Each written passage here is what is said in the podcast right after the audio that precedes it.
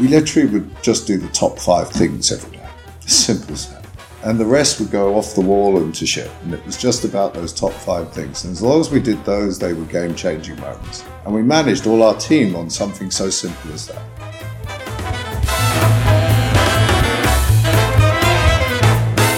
That's Sean Harrington, CEO and co founder of Elemis, one of the best known skincare brands in the UK. In fact, before being bought by L'Occitane four years ago for $990 million, they were the number one independent British skincare brand in the world. Raised by a single parent, Sean's focus has always been living life to the full. In his youth, that was something he bankrolled by working as a bouncer and taxi driver before taking a job at his father's suntanning business. When the tanning business was brought down by the recession of 1989, he was left destitute, but thankfully, one of his former clients saw something in Sean worth investing in.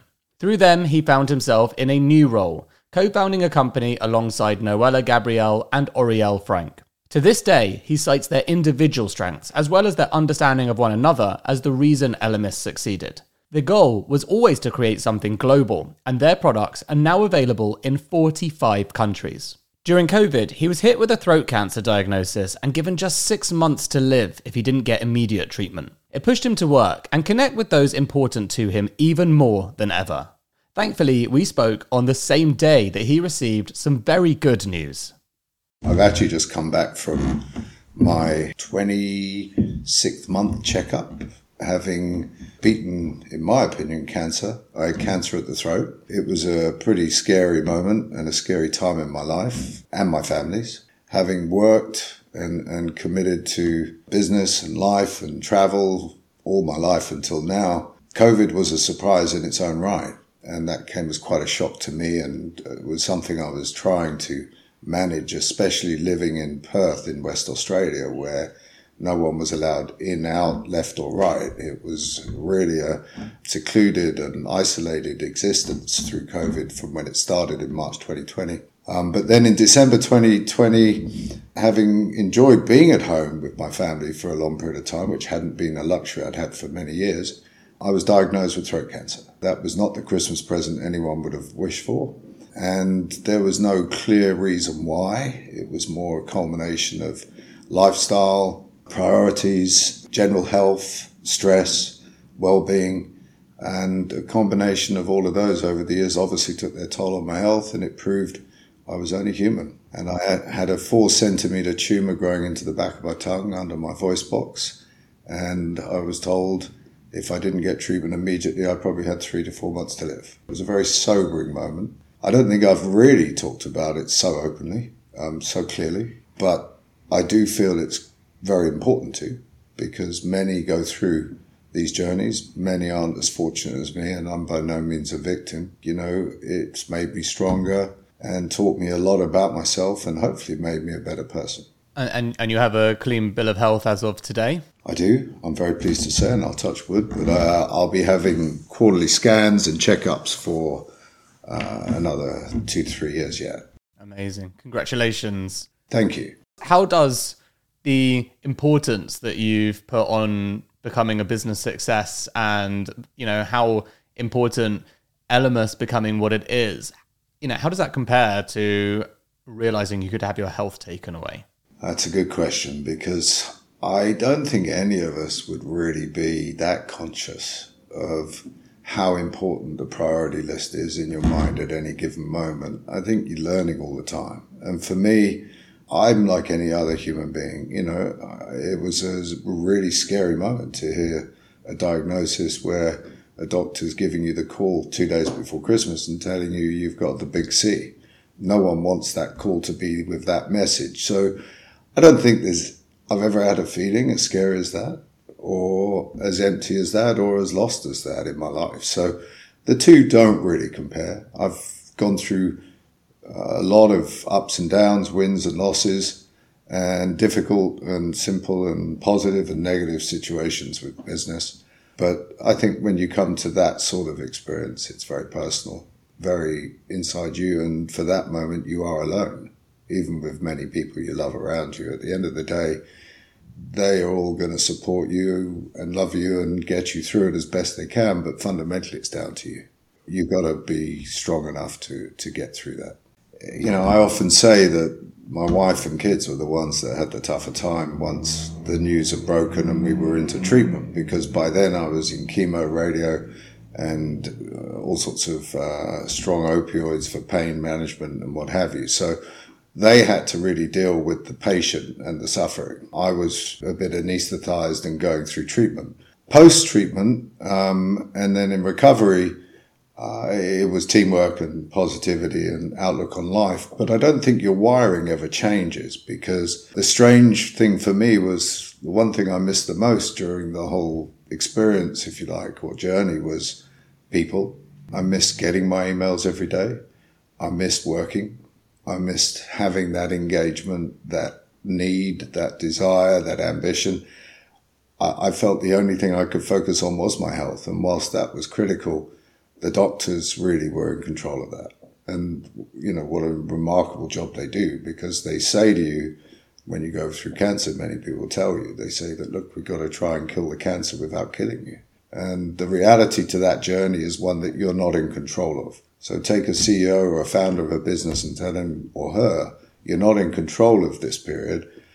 Find something else for your brain to think about and for you to focus on, and you can't work. It, it was a very strange period for me. So much so that actually I thought during it, maybe when I would hopefully come out the other side, if I was fortunate enough, I, uh, would I have different values? Would I have different perspective? Would I have different hopes? Yeah, I reverted straight back to type. I got straight back on that treadmill, on the, on the machine of life and couldn't wait to get traveling, couldn't wait to get back into the business, couldn't wait to get back onto it. Uh, and in fact, in many ways, it drove me to being even more ambitious and with more hope and more determination, which isn't everyone's way forward, but it was mine.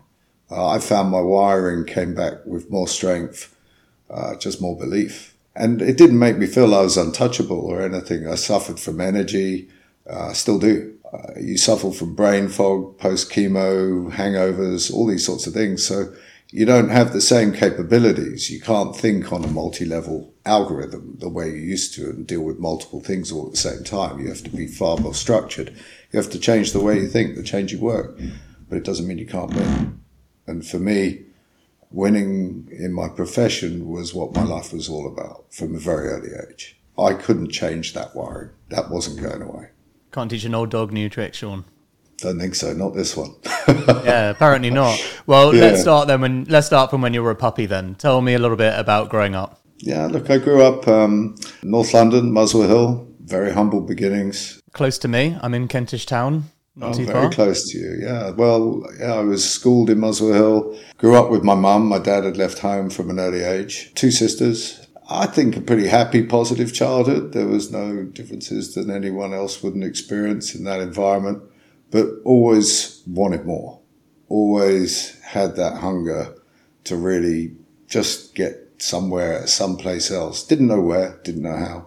Learned sailing from a very early age, thanks to my dad, albeit he was somewhat estranged, but we did get sailing from a very early age and he taught me well. So I did a lot of competitive sailing and then I couldn't wait to leave school. I didn't like school. I liked people.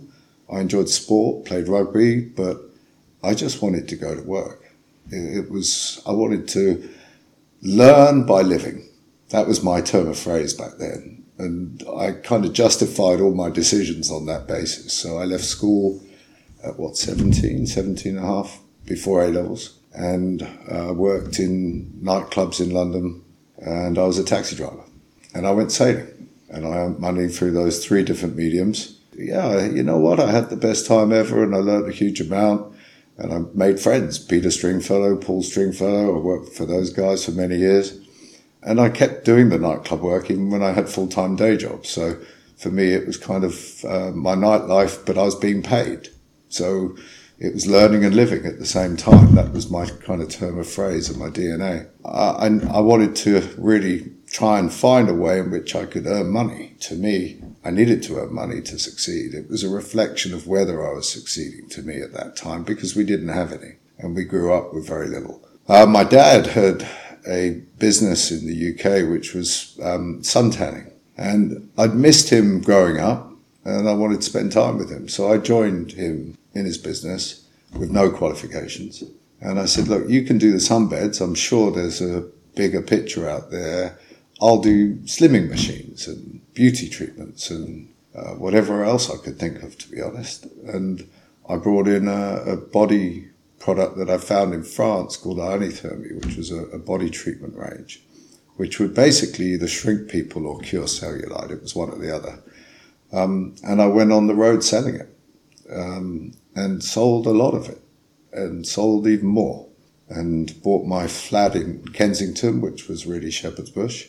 Uh, bought my Golf GTI that looked like new but was 10 years old and uh, thought I'd really started to make a, a, success out of what I was doing. But I knew I could sell and I enjoyed selling to beauty salons. I enjoyed selling to health clubs. I enjoyed selling into that sector. Because it was me and my dad, I did every job. So I was the accountant, I was the lawyer, I was the boss, I was the salesman, I was the lackey, I was the picker and packer, I was the delivery boy, every single job. I one day came across a customer which really was like striking gold, and that was um, uh, the Steiner Group, which were running hair and beauty salons and also operating on board the cruise ships. And I convinced them that this body treatment would be a great success on board their facilities. And so they launched with my brand and we started to do extremely well. But in 1989, the recession hit at that time. We lost our four biggest clients. We didn't have any money. We ended up going completely bust. So I lost it all. So went from zero to hero, back to zero. Lost the flat, had bailiffs come round putting stickers on all the furniture, took the Golf GTI, but they couldn't take me. And that was probably my big gain at that moment. There I was with nothing left, and yet I felt the same way I did the day before. And I realized that there was nothing else anyone could do to hurt me now. This was now up to me to pick myself up and find a way forward. Um, and I was very fortunate because the Steiner family were good people and they didn't like to see me go through that. So uh, they liked what I did and they contacted me and they had already invested in uh, a formulation of a product that they hadn't brought to market yet called Elemis. And they said, Would I like a job? They said, There's no money left to go into it.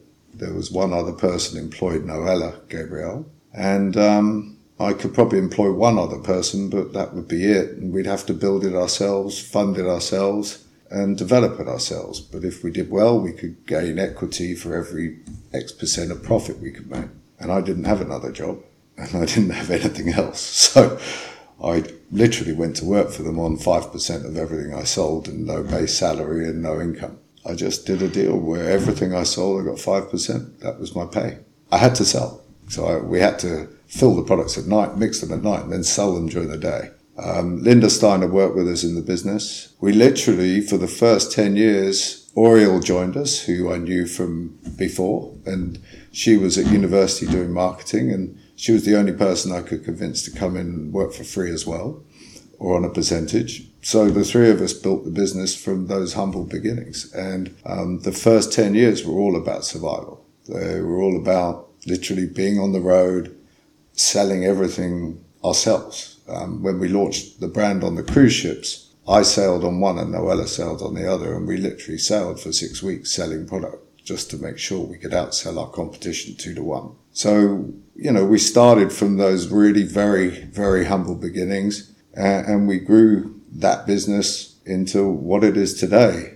Whilst in hindsight, you could define it in three 10 year lots I think the reality was we were just doing the best we could with very little and making as much out of it as we possibly could, but learning along the way. Um, so that first 10 years was very fast, very hard, a lot of building and just surviving. The second 10 years, we were able to develop the branding, the marketing, the packaging and the product. And then the third 10 years have been about really trying to build the business and being successful globally, um, which, you know, is, is, fortunately where we are today.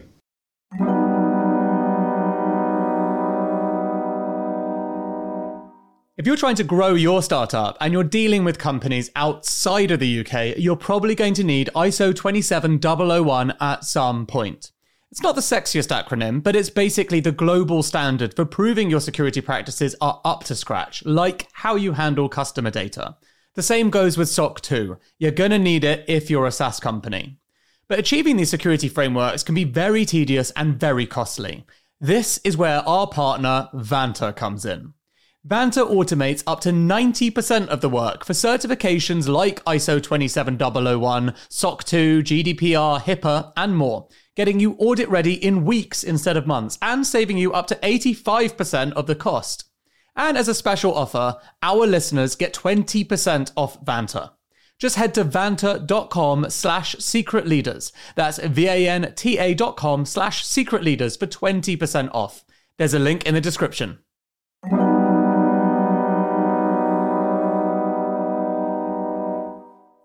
Look, you know I'm fascinated by AI, but until the machines take over, there's only one thing that's going to determine your company's fortunes people. This isn't some kind of hollow point to make me look good. If you speak privately to any successful entrepreneur, they'll confirm it's true. So, if you're a leader of a growing business, then you should check out Personio.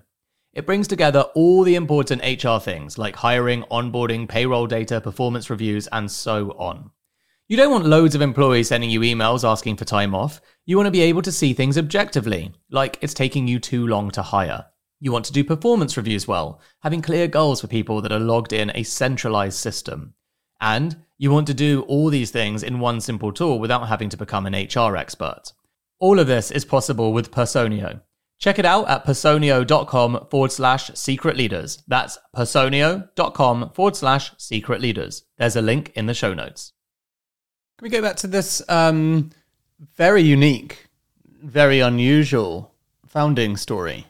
So, for context for people, you know, who were the Steiner family? Like, who, what was this business they took you into? Like, what, you know, give us some more context on both the story, like, uh, you know, how, like, how you knew them and what you thought about um, all of this back then. What was the working relationship like as well? Like, really, you know, the very early days, because it's a very different founding story. Um, it was a bit like philanthropy in a way because I owed the banks about £120,000 from the receivership process I've been in with uh, the business with my father. They were collecting through the courts. Nicholas Steiner and Linda Steiner, in a strange way, became that mum and dad and family I never really had as a as a joint support package around me. Nicholas lent me the money to pay off the banks on a settlement, and I worked to pay it back. Uh, Linda partnered me in the business, and they both helped really support me to those early years of how to succeed uh, and how to to understand how you put the effort into the right places and into the right ways. And let's face it, um, Elemis really was their idea.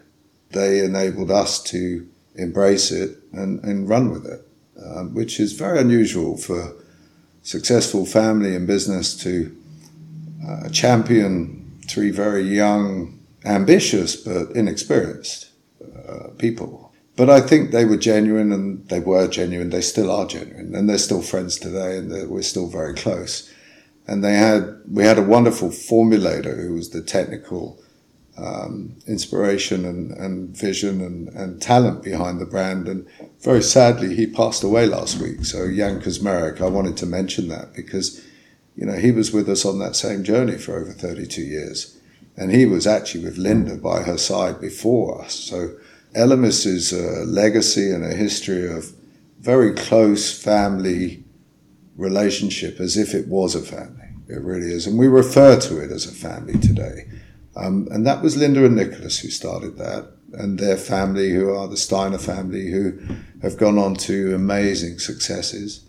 Um, the Steiners and the Warshaws, who are the other side of that family, from building the spas on board cruise liner Empire, which became a billion dollar business. Um, their families are very successful, very well connected, and they got, I think, a lot of pleasure and a lot of benefit and personal gain from seeing three people give their lives to something and also succeed with their sponsorship, I suppose. It's actually really clever, isn't it? Because it's it's rare. it's rare to find young people um, who have the passion to build something. Obviously, yours personally was uh, built out of desperation as well, right? Uh, actual financial need. But to find you still motivated and still in that seat, like it's, you know, uh, clearly your life's purpose, that's hard. Hard to find those people. That's a real talent to spot them. And to be honest with you, I think it's a really important point because it's very much our DNA here, in so much as the different pieces of this journey we've been on, we can attribute to the, if you like, guidance and mentorship and coaching of different people around us. So Linda and Nicholas were, and Clive and Michelle Warshaw were very much that first 10 years, that Steiner family piece.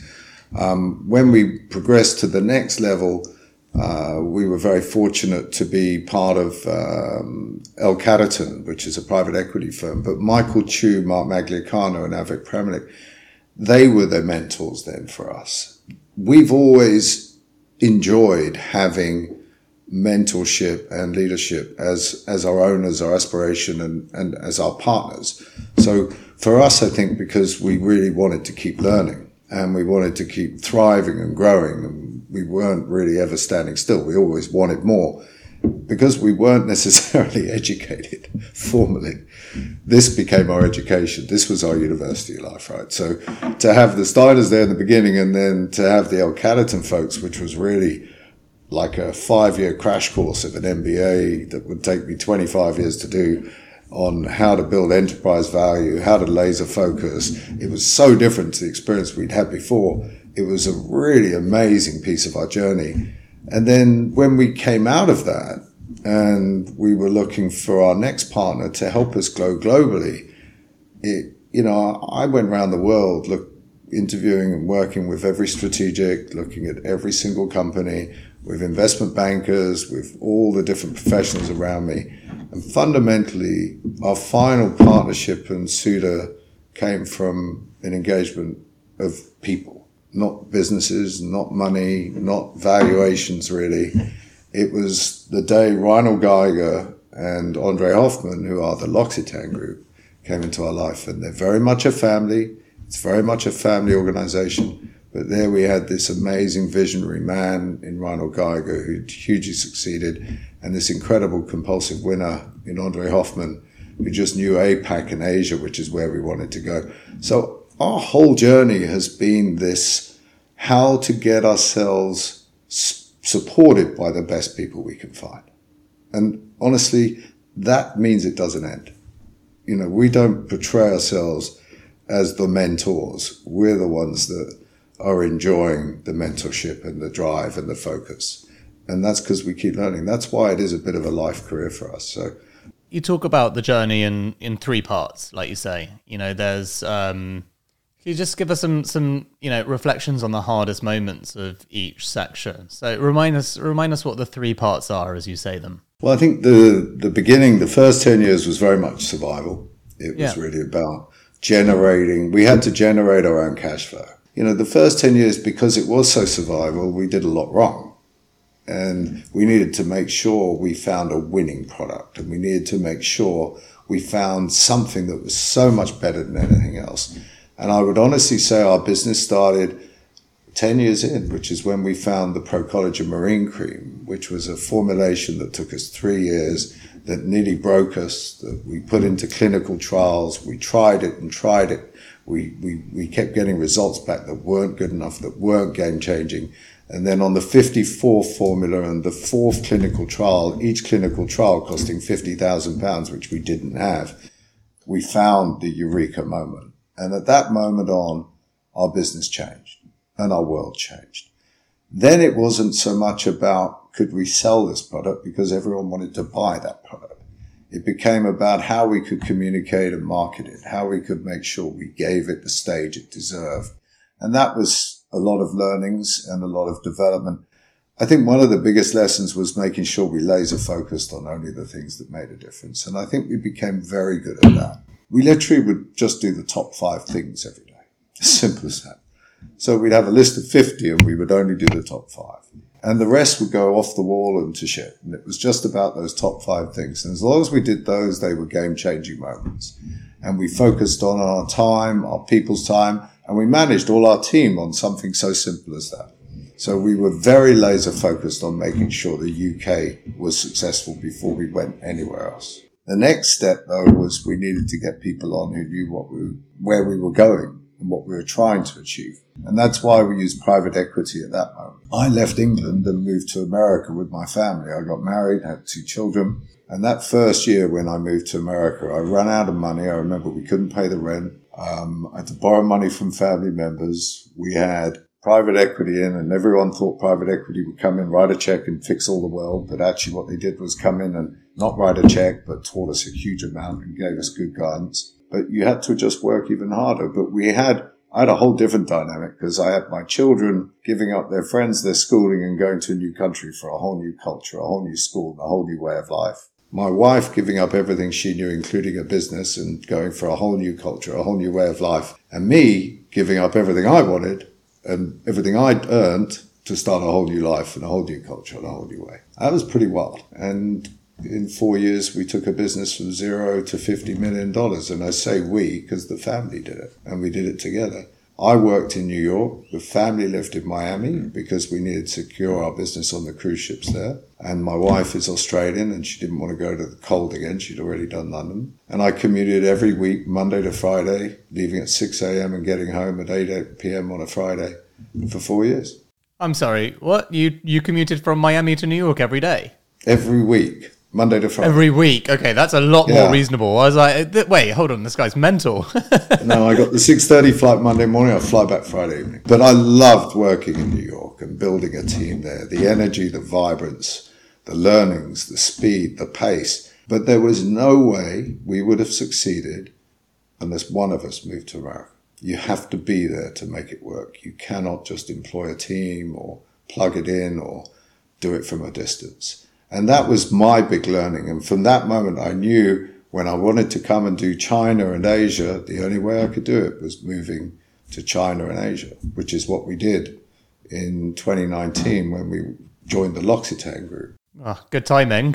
Oh, there was riots. It was, I was walking back from work with smoke bombs going off, talking to my wife, going, I'm not sure about this, you know, and then like everyone, I mean, COVID hit and we lost half our business in one day literally 50% of our entire business ceased. The spas on the cruise ships, the spas in the resorts, the airlines. It was a very difficult time. However, we finished COVID twice the size before we reduced half, so four times where we ended. An amazing period. That's the point. Everything has its journey, everything has part to play. Okay, what was actually the vision for Elemis when you started? Like, what were you trying to create? And did that develop or did it stay consistent through the 10 years? Is it the same today? Yeah, I think it is the same today. Um, I think our channels of distribution, our target consumer has evolved and changed. But back then, we were really trying to uh, provide a product that worked. We were trying a product that made a difference. We wanted to be something that was authentic, that was the authority, and that was winning. We thought the best way to do that was to work on how to create facials instead of just jars of cream and how to create these treatments that would deliver a much better performance with a customer in an hour in a chair or in a bed uh, with the use of science, technology, and nature, not just one. Um, and I think that put us in very good standing with our clients because we created uh, a business in the UK that was very much about delivering facials and home care. But everyone who used the home care went for a facial first. In terms of your um, personal failings, what have been, you know, if you um, had some feedback over the years of things that you uh, aren't necessarily as good at as other people, and what do you do when you find these things out? Do you work really hard to improve them, or do you accept that, move on, and try to play to your strengths? What do you think is the right approach for you as a CEO? Mm, I think that's a really, really good question. Tough one too, because um, I think if you'd asked me that three years ago, five years ago, I would have said, "Oh, I bring in people that can fill the gap, and I push on where I know I'm strong, and I make sure I surround myself with people who are better than I could be in the areas that I'm weak."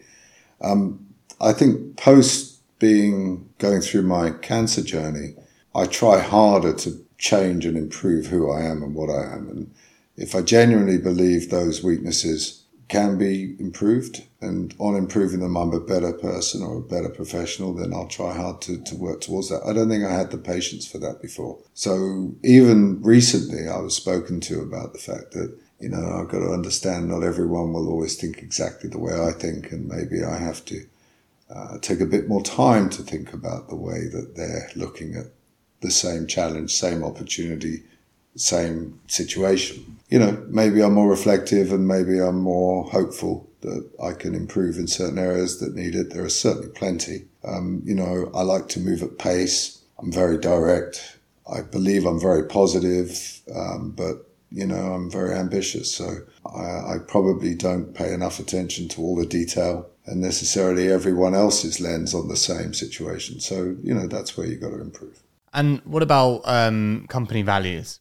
Like, how have they developed uh, Elemis? Is that something that you found to be important? You know, what are the things, what are the structures that have been in place over three decades that have really led people towards a common vision?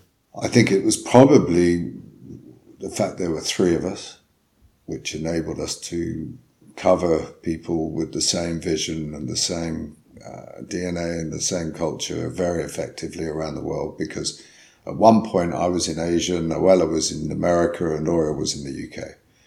And it worked because we all spoke with the same voice because we've been doing it for 20 odd years, 30 years. On saying that, I would say uh, we recognized that we weren't good enough as an employer.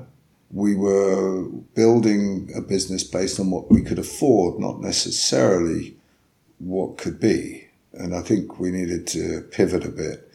So three years ago, when we joined L'Occitane Group, one of the reasons we joined them is because they are probably one of the world leaders in sustainability and CSR and uh, employee development. Um, and we felt we were very weak in that area. So we joined them and they gave us so much guidance and so much help. Uh, we actually became B Corp certified earlier this year.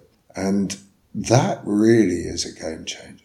And I think that's defining our values. That's helping us really give them accountability we used to talk a lot about it. It's like, you know, my biggest frustration was we, I didn't understand why when you got a new job with Elemis, why it wasn't the best day of your life. And instead we have this onboarding where you go and sit in front of HR, IT.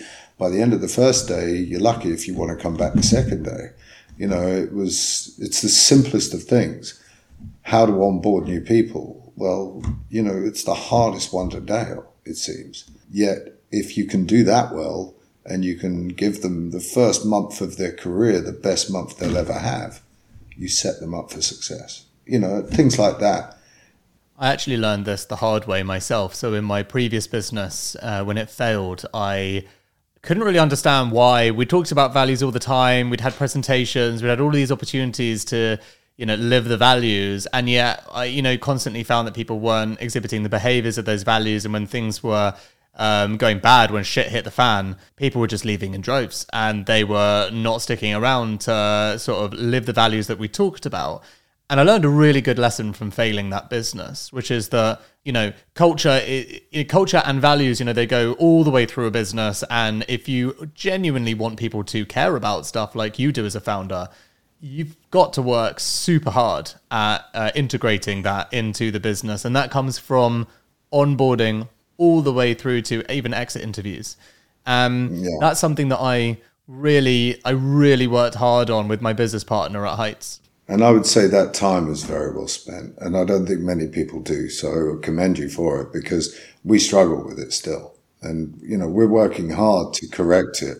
It comes from failing, right? Yeah, it does. But it's interesting because as you travel and work in different countries around the world and different cultures at different times. You know, over 30 years, you've seen a lot of different ways that people want to communicate. You've got, you know, the voice of today wants to be heard and it doesn't really listen to much. So you've got to really work very differently through these periods.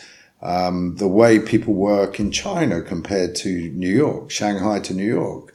In Shanghai, very data driven, very exact, really understand strategic playbooks and how to execute exactly in line.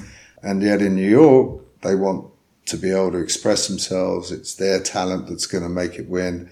And it's a lot about them, but a lot of them deserve that because they have the courage and the passion and the ambition to make that difference. So, you know, you got different strokes in different places. And that's why I love the international piece because honestly, I'll never nail it in my lifetime. I mean, we'll just keep building. And I'm hoping now what we're doing is bringing through the next generation who will be even more successful with this brand. That, that's what I pray for. That's what we try and instill within us as our roles is to really find talent, develop talent and bring as much opportunity to business so that other people can win.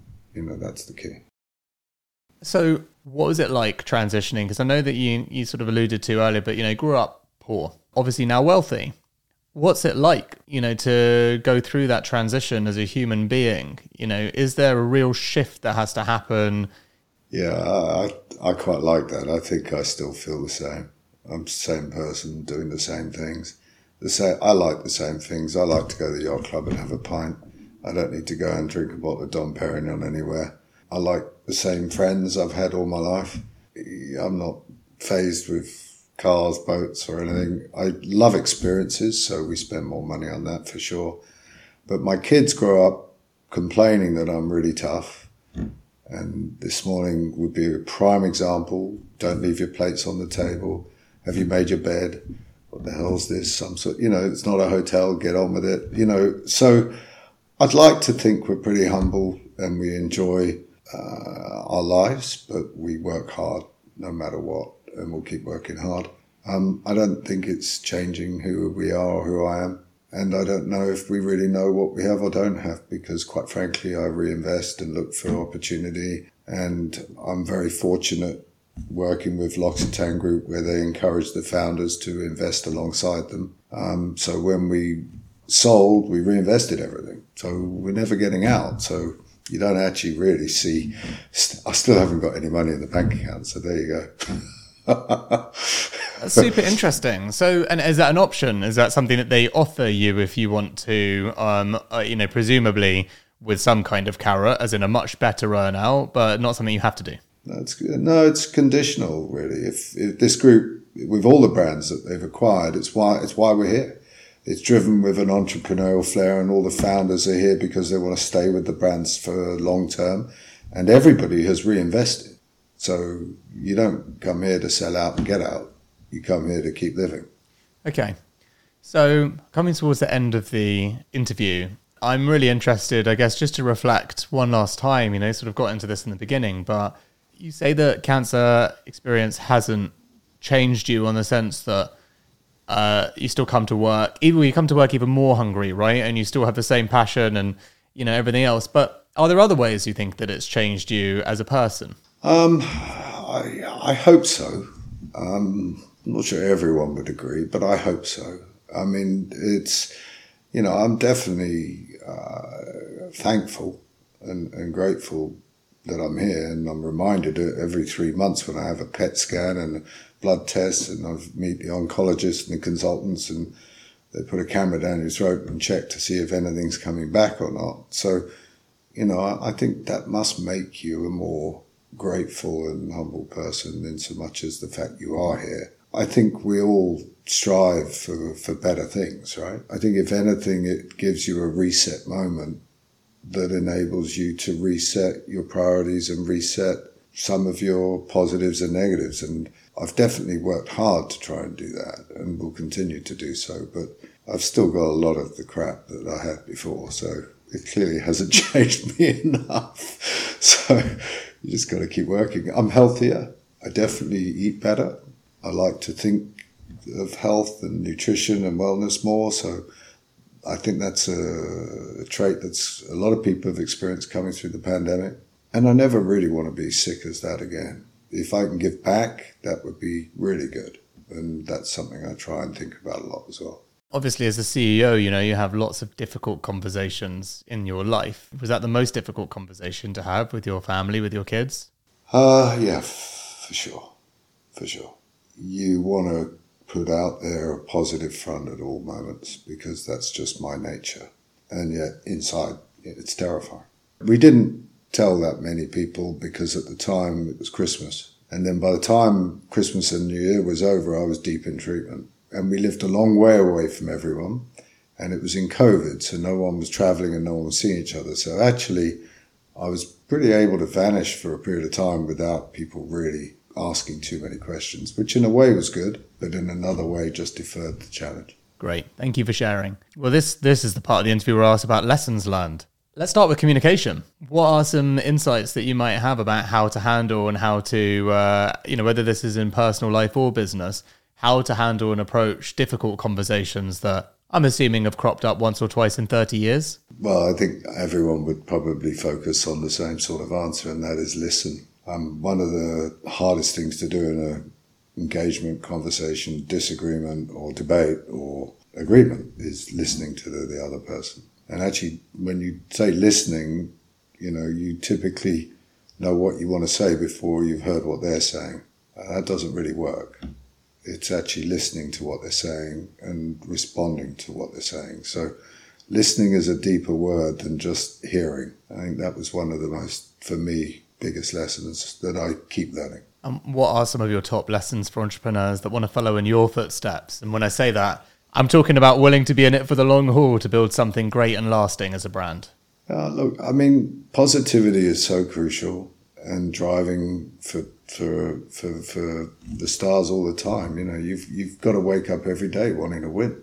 You, you can't let things linger. You have to treat every day as a new one and get out there and really want to drive for success. And you can't do it yourself. So you really do need good people and you need good people around you. So if you think you're brilliant and you know it all, it only works if everyone else around you knows what you know and actually knows how to do it better. So for me, it's about not just what you're capable of, it's about what you can get other people to do and, and how they aspire to, to be part of what you what you're dreaming, what your dream is. And never give up. There's no there's there's no success in failure. It's just don't give up. You can win everything. There's no difference between me or anybody else. It's all winnable. Yeah, I feel like that's a really important lesson, right? A lot of uh, the difference between success and failure is patience. Can you stay in the game long enough whilst others fade away? Yeah, and just not allow losing to be part of the remit. You just keep pushing, changing, evolving, learning, and moving. But there is nothing that stops anyone else winning than anyone else except determination. Amazing. Sean, thank you so much for joining on Secret Leaders. It's been a pleasure. Likewise, Dan. Thank you. Sean Harrington, thankfully, back to living life to the fullest.